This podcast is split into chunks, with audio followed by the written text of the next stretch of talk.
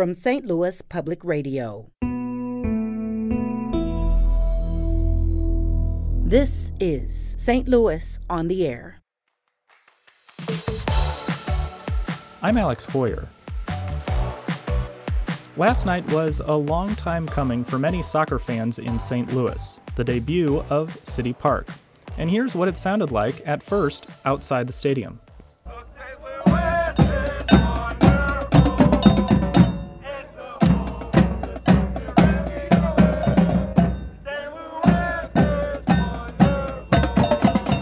Yeah, I just brought my nephew up here. Wanted him to see the whole event. You know, first game here. It's awesome, man. Ladies and gentlemen, we are the St. Boogie Ho Brass Band.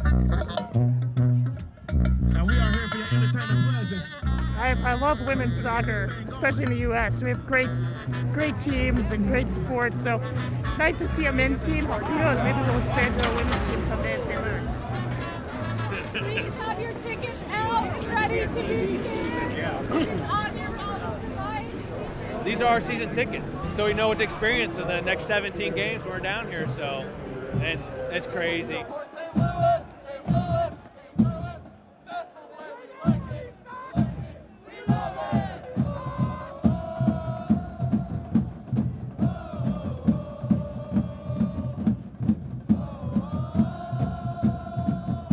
Job's a capo for the drum corps, uh, so I lead the people in the, in the chants. I let them know when we're switching chants, going into a different one.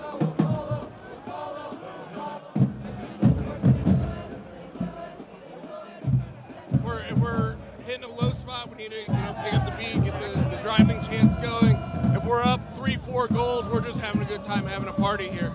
So it's just feeling the game, feeling the flow, that kind of thing.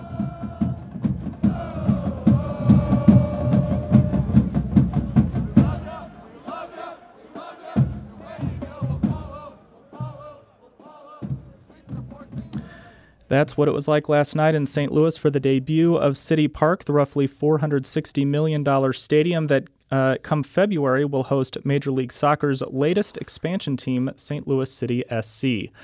Joining me now to talk about this and last night are just two of the St. Louis Public Radio journalists who were there. Jeremy Goodwin is our senior arts and culture reporter. Welcome, Jeremy. Good morning, Alex. And Wayne Pratt is our senior correspondent and morning newscaster and sometimes sports director. Hi, Wayne. Good to see you, Alex. Uh, Jeremy, I want to start with you. Um, first of all, thank you for collecting the, the, the sounds. I really felt like like I was there. Yeah, and it was it was a late night, thus my inappropriate good morning greeting to you. Uh, I will forgive it. yeah, but yeah, it was it was a wild scene. Uh, the the the um, St. Louis fan club started tailgating at the Schlafly's tap room around 4 p.m. Uh, before game time. Meanwhile, there's a boogie brass band. There was a German cultural demonstration, some German dance happening outside the stadium. People starting to line up. Uh, dogs leaping. There was some kind of pet competition where you could have your dog leap and catch a frisbee. Dog, dogs leaping makes sense because the main sponsor of St. Louis City SC uh, is Purina. There you go. Um, so they were well fed. They looked well fed to me. Excellent. Um, last night's match was not the top tier MLS team that will play here in St. Louis. It was an mm-hmm. exhibition match between St. Louis City 2, that's the development team here, and between German team Bayer Leverkusen. Uh, Jeremy, do you think it not being the top tier St. Louis team hampered the excitement at all? Not at all. I don't think people were there to see the final result. They were there to celebrate. It, regardless of the, the goals scored on either side, this was the end of a long process for soccer boosters in the city who have been trying to make this stadium happen for at least over a decade. So the people who were there that I talked to were just happy it was happening. They were trying out the bells and whistles, seeing if things worked, pushing buttons, and uh, getting used to the new stadium. Um, Wayne, you have covered many facets of this MLS team coming to St. Louis, but last night you were not there for work. Uh, you were there with your family as a fan. What was the fan experience like from your vantage point? It was a rather brisk evening. It, it was cold. Nice. I, I, wanted to bring that up. It was windy and it was cold. We sat in section 203, row 17, which is about five rows from the top. Okay. And I'm curious as to whether the wind was as brisk down on the field because that's lower than street level as it was where we were because it was blowing around up there all night. It was It was really cool. That's the thing that stands out uh, was the weather. The other thing was the parking. Uh, we got there a little late, and it was really tough to find a spot, but eventually we found one. But we were there for the experience. We were there to see what it would be like to actually see a game played in that stadium. And if you take out those other two factors, it was pretty cool. It, it was it was a fun Literally evening. cool. Yeah, that too. it was a fun evening. The sight lines were great. Uh, the people were nice. It was easy to move around once you got into the stadium, uh, which are all key elements to me when I go to a sporting venue. hmm And Jeremy, do you have a sense of uh, whether it was cool because you were probably closer to to the field? Oh, the weather? Uh, I was moving around. I, I thought it was a little less severe than, than Wayne experienced way up in the top there. So I think there were a lot of. I, I'm not sure about the environmental responsibility of this. I'll look into it. Maybe there's offsets, but there were lots of space heaters around. Okay. And as Wayne mentions, it does go below street level. So the, the by the mid, you know, as you got deeper into into the into the facility, it wasn't quite as arctic as it was uh, for some fans, and outside it certainly was. And and correct me if I'm wrong, but the Major League Soccer season starts in February. Um, is is that right? It- yeah, it will start in February. I don't think the full schedule is out yet. I have Mhm. not seen it. So um, City SC's first game might be early March. But the point of being prepared for cold weather and having space heaters, it's good to to see and hear that that there were some things there that could help fans warm up. Uh, th- there was none around Section 203, I'll tell you that. and the, most of the press box was outdoors also. Okay. Um, so uh, part of the experience, I think, is a little bit like American football, where it's a, a winter sport and, and you have to dress appropriately and, and know what you're getting into. Uh, last night was certainly a test run for concession stands and other amenities, um, and I think there are bumps to be expected. Um, the the team has brought on James Beard award-winning uh, chef Gerard Craft. I think uh, his his official official title is something like flavor officer. Um, did did you try any of those amenities, Wayne? Uh, I didn't have a chance to. Where we were uh, on the top level, it was the traditional ballpark food the chicken tenders, the burgers, the hot dogs. Uh, most of the stuff you're talking about was in the level below us. I was on the media tour of the stadium. So it's a two-level stadium. Yeah. Yeah. I was on the media tour. Uh, earlier this week, and they were showing all of those spots. Steve's Hot Dogs was in there. Uh, Balkan Treat Box was in there. Those were a couple of others. So there's a whole bunch of options uh, for local food. And the whole theme behind this, they were saying, is STL made.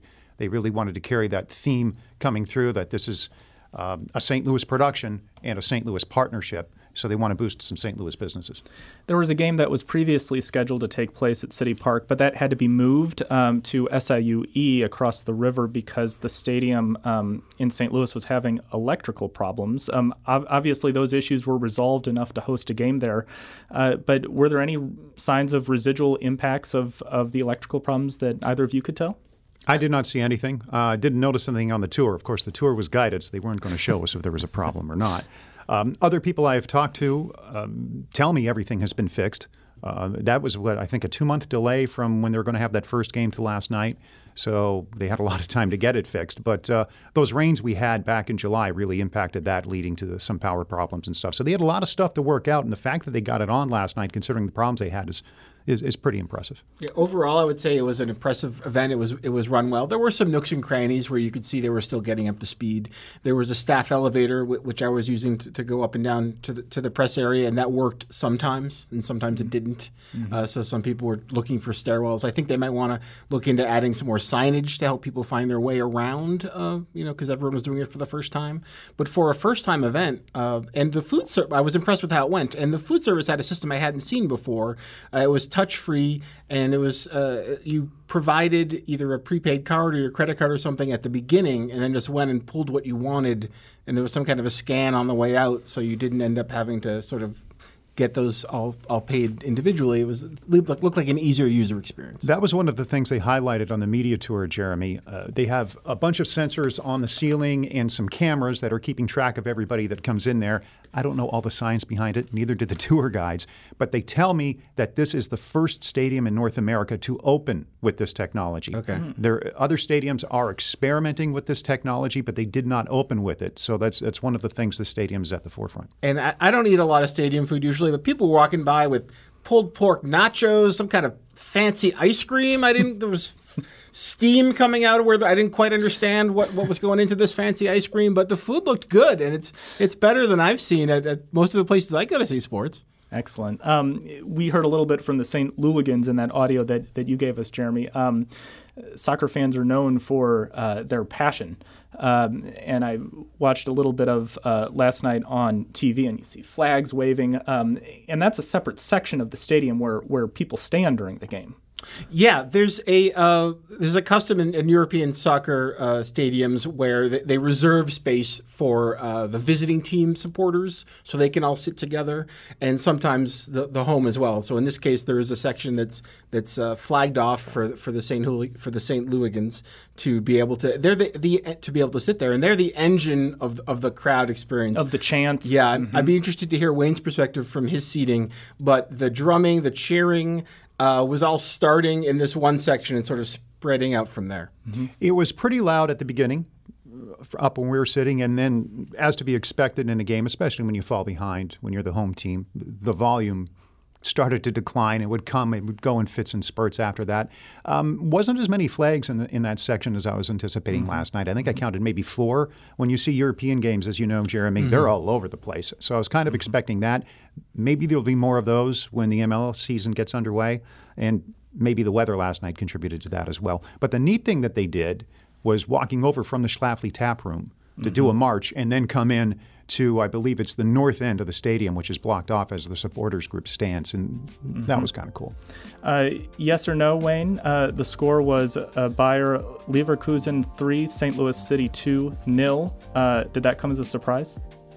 Uh, no, no surprise. Because it's a good German team in the top flight of the German league right now. Mm-hmm. Yeah, but it doesn't sound like that uh, score hampered the excitement uh, for the debut of uh, City Park at all. Uh, Jeremy Goodwin and Wayne Pratt of St. Louis Public Radio. Thanks for being here. Thank you so much. St. Louis on the Air is a production of St. Louis Public Radio. Understanding starts here. Podcast proudly supports St. Louis artists by using music from Life Creative Group.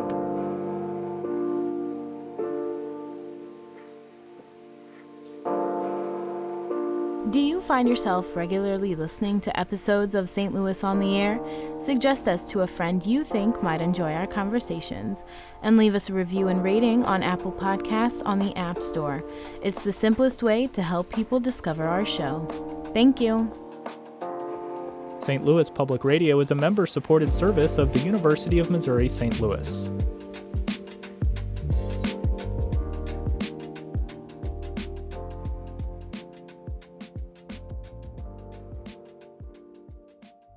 Support comes from the Missouri Forest Products Association, committed to conservation and careful management of the state's forests to make them more resilient and better habitats for wildlife.